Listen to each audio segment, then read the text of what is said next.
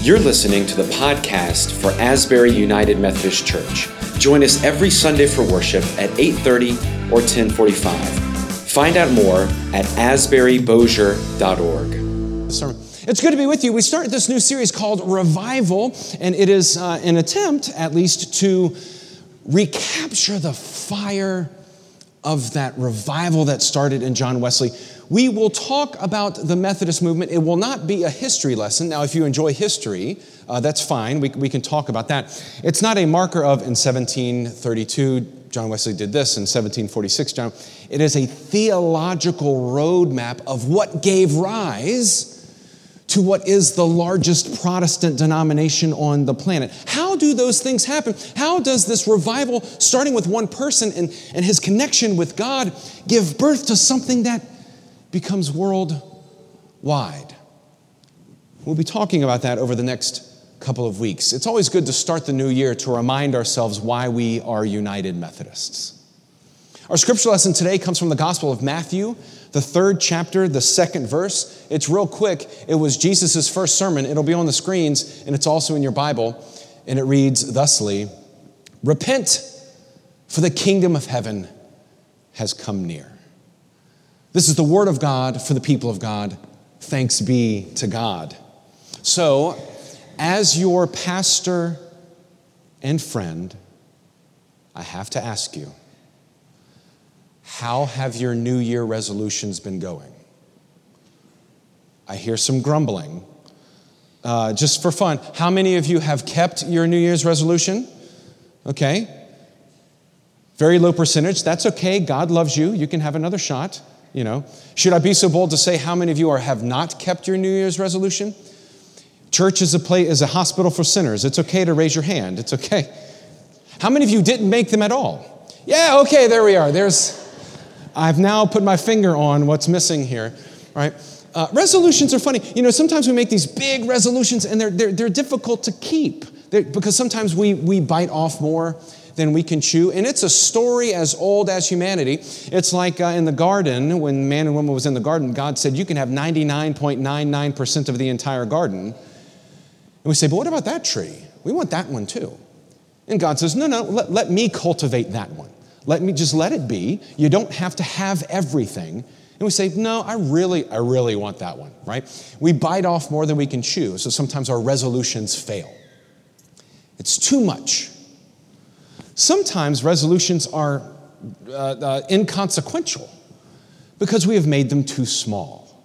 Like, I'm going to breathe more in 2020, right? You know, oh, good, how is that going, right? You know, Resolutions, and, and by the way, for resolutions to work, you have to give yourself a healthy dose of forgiveness, right? Uh, I want to lose uh, 20 pounds in 2020. Well, I, and it's hard. That kind of resolution is really hard in Louisiana because you go straight from Christmas into king cake season, and then you go from king cake season to crawfish season, and then you go into grilling season over the summer months, and then football comes around again, and you just you're toast, right? Uh, oh no, I ate king cake today. I've, I've broken my resolution. Stop it. You have like 320 more days to get there. Resolutions have a goal, right? I want to lose 20 pounds in 2020, right? But in order for that to work, that sphere has to get increasingly more small, right? I want to lose 20 pounds in 2020. Therefore, in June, I have to lose 10 pounds by the end of June, which means by the end of March, I need to lose six and a half pounds, which means in January, I need to do meal preparation each week, which means for today, I need to make good and wise choices. That's the problem with New Year resolutions, is that we should really call them New Day resolutions. What am I being called to do today to meet that goal? So, when we talk about this resolution, I say resolution, this stirring of this Methodist movement, it began uh, in a way like a resolution. John Wesley wanted to fall deeper in love with God. Eventually, there's some uh, history there in between point A and point B. But it began with this, this stirring of being connected with God. And eventually, this resolution became a revolution. We'll talk about how that happens. Now, now we're, not, we're not studying the Methodist movement so that when 1732 comes around again, we'll be ready, right? It is about what it means for us today. How do we capture that spirit? How do we capture that fire of the Holy Spirit to do what we're being called to do today? All resolutions, all resolutions need three things. Need three things. First, they begin with an idea. They begin with an idea and affirmation. When we look at this Christian story of God, it began with an idea, and the idea was this For God so loved the world that he gave his only Son, that whoever believes in him shall not perish, but have everlasting life. God did not send the Son into the world to condemn the world, but that the world might be saved through him. In other words, this idea of Christendom, this idea of Christ, is that God looked on the world and saw that it was worth saving. God looked on the world and saw that it was worth saving. It's a fine idea, but there also has to be affirmation. Jesus, comes up out of the water, and you hear this voice from heaven. We are in the season of Epiphany. The season of Epiphany really begins when we hear this voice from God saying, This is my beloved Son with whom I am well pleased. Jesus said yes to this mission. You know, I've always been fascinated that we hear stories about Jesus' birth, right? We hear story, we hear one story, one story of Jesus when Jesus was a child. Jesus was 12 years old and he was at the temple, if you remember, uh, and he was a bit snarky with his parents. I mean, he's 12. I love it. Um, Mary and Joseph uh, in the caravan, a family, they, they leave, right? And then it takes, they, it takes a day for them to realize Jesus isn't with us. We've lost Jesus. It's like the Rolfe family in Disney World. We've lost one of our kids. And they turn around and go back. And when, and when they come, Jesus says, Did you not know that I would be in my Father's house? Like, what a 12 year old thing to say to your mama, you know. And I do think we have the edited version of that text, right? You know, because Mary said, Child, what have you done to us?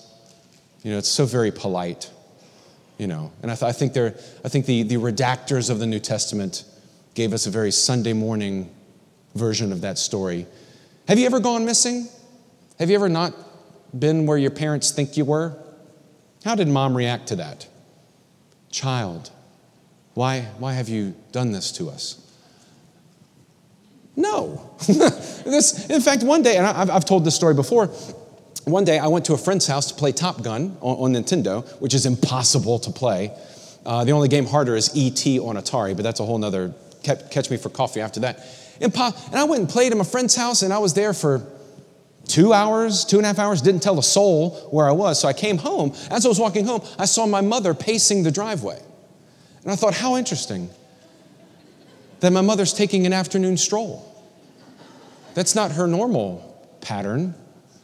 And then I came and, and she saw me and she ran to me and she gave me the warmest hug I think I've ever received, followed by the swiftest spanking I think I've ever received, right? And it was one of those syllabic spankings you know those. Why did you go to your friend not to us? Repent, turn around, stop doing, stop doing these things. We, we, we study this, this Methodist movement, this, this resolution that began, that turned into a revival, and it starts with affirmation, it starts with a calling, it starts with this idea that God looked on the world and it was worth saving. So Jesus comes out of the water. He says yes to God. There's this time period between he was, when he was 12 and when the ministry started, when he was around about 30. Right? Why do we not have stories of those times?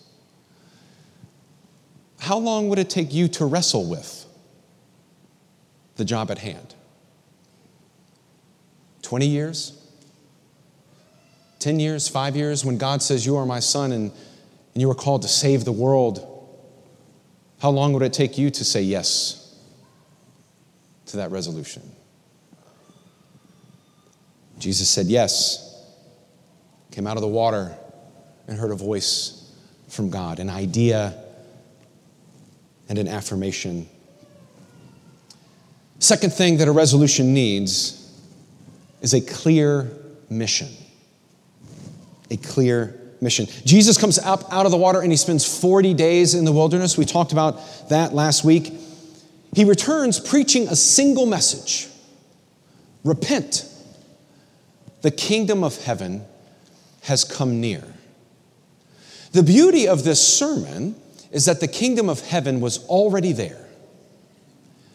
We don't earn this kingdom. We aren't worthy to have it's already here. You, being good United Methodists, already know about God's prevenient grace, that God moves toward us before we move toward God. Repent because the kingdom is at hand. It's already here. Repent literally means to turn around. And I've mentioned this before sin is an archer's term, which means missing the mark. You don't hit the bullseye. And if the bullseye is here, what's the worst way that we can sin? Shooting arrows into the crowd. It's fruitless and people get hurt. Repent. Turn around and at least fire at the target. And then here is grace God keeps giving us arrows. God is still there. Whether we're very good at hitting the target, whether we are terrible at hitting the target, God, God still seems to show up. Repent. The kingdom of heaven is at hand. That wasn't Jesus' only sermon, but that's where it began. Turn around. God is near. And if you're not looking, you're going to miss it. Repent. The kingdom is at hand. And of course, we have parables and healings and miracles and the mission of the disciples. And then on Jesus' last night, he says, Do this in remembrance of me. Well, what's the this? Well, it's everything that they had learned from Christ.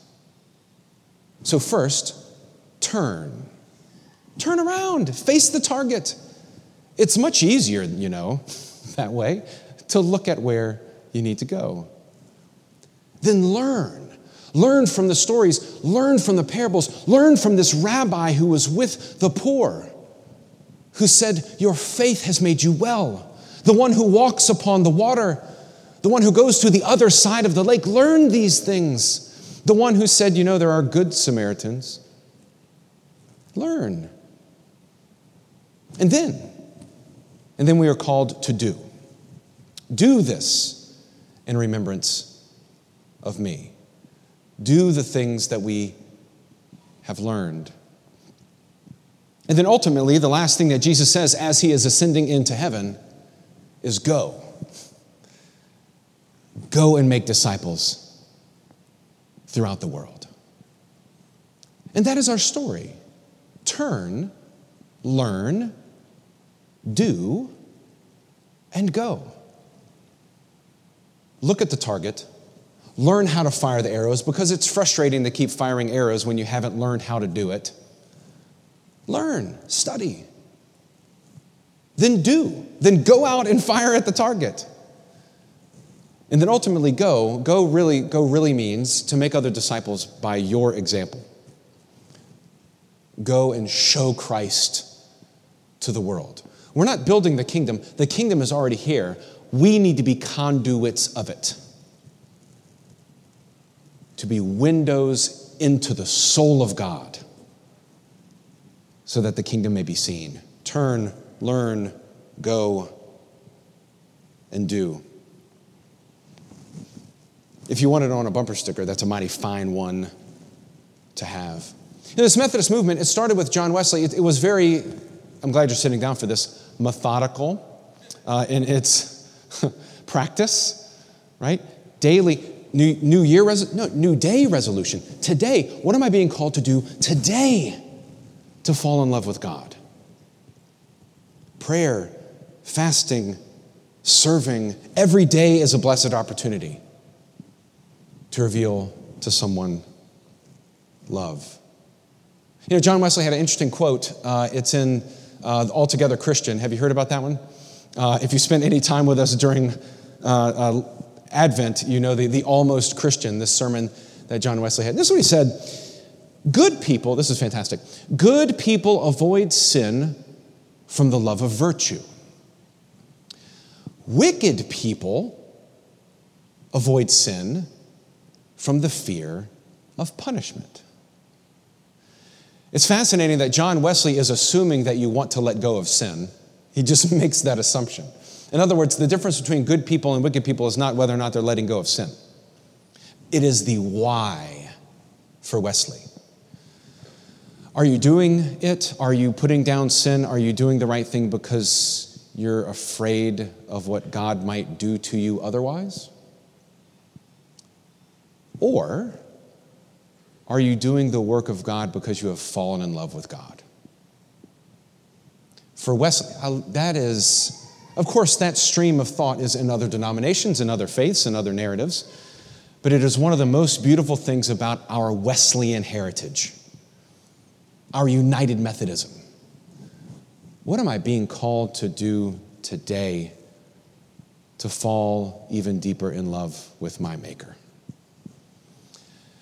Not God's going to get me if I don't do X, Y, or Z. How can I truly love God today? A God that has already loved me. First, a resolution needs an idea and an affirmation. The second thing a resolution needs is a very clear mission turn, learn, do, and go. But here's the fun part. Here's the fun part when resolutions become revolutions.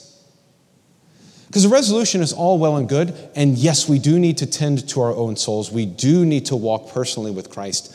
Yes, we need to work on ourselves, of course. But for this resolution, for this Wesleyan resolution that happened in John Wesley to become a revolution,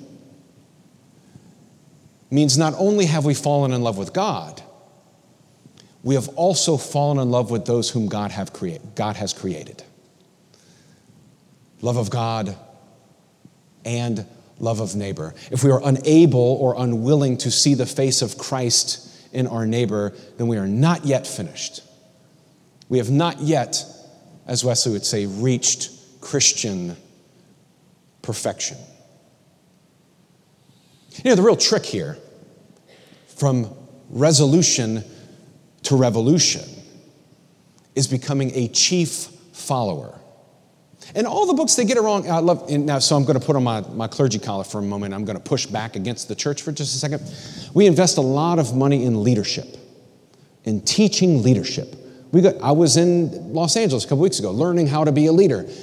The problem is, we have forgotten that if you put 20 leaders in a room, what happens? Absolutely nothing. if you have 20 chefs in the kitchen, what happens? Not dinner. you know? The trick of making this resolution into a revolution is for us to treat leadership as being a chief follower of Christ. Why do we feel we have to make it up? It has already been established. The kingdom is already, already here. And this great idea of God is love. This great affirmation from Christ is an affirmation of love. Turn from harm. Learn what love means. Do acts of love within the world. And then go and teach others to do the same.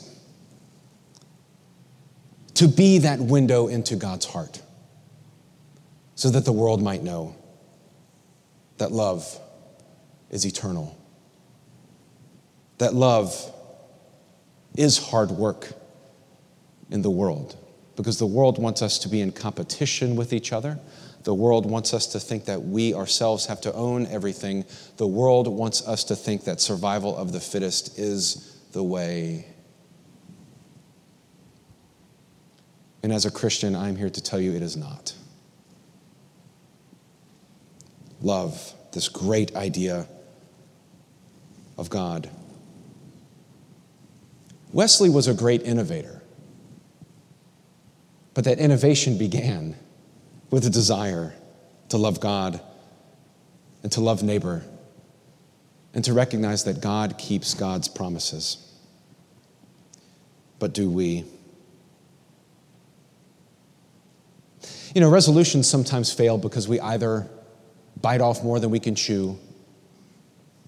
You know, the mission of the United Methodist Church is to make disciples of Jesus Christ for the transformation of the world.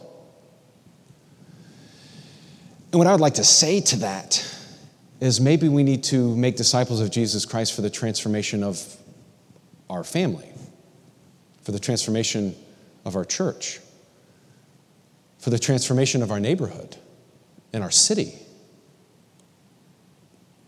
Yes, it's a great goal to transform the world. but let me first learn how to get along with my family. The one that lives in my home, the ones that are here in our shared living room together. That's the thing with resolutions. What can I do today? Not a New Year resolution, a new day resolution. You know, I've been, I've been running every other day, which is, that is a modern day miracle because running is terrible. You feel awful. you feel, you know, it's just, you hurt, you know, you don't drop any pant sizes, just your legs are on fire. It's awful. I, I hate it. I hate running. And then this schmo up here keeps convincing me to try to do it. You know, he's like, hey, let's start a running club at Asbury. It's going to be amazing. I was like, well, if we do that, I guess I'm going to have to start running first so I don't embarrass myself in front of the entire congregation. Good idea. Thanks, jerk. But so if I approach this by saying, I'm going to run a marathon by the end of the year, that's fine. But that means I need to get out of bed today and run a mile. Yes, make disciples for the transformation of the world, but let's make disciples maybe for the transformation of my own heart first. And with that clear mes- message of turn, learn, do, and go, those tiny steps if you run a mile every day, tomorrow running more is not going to be that hard. And the goal begins to take care of itself we treat each new day as a new opportunity to grow in love. There's more to say, but I'll cover that next week. In the name of the Father, and of the Son, and of the Holy Spirit, amen. Let us pray. Holy and loving God, we give you thanks not only that you are calling us to repentance, to turn around and to face you, but we give you thanks that the kingdom is already here. Help us to recognize that. Help us to know that this great idea of yours is rooted in love and that Christ, God made flesh, through Christ's affirmation and Christ's meritorious work,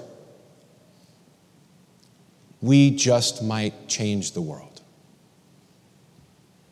We pray this in the name of Jesus Christ, who lives and reigns with you in the Holy Spirit, one God, now and forever.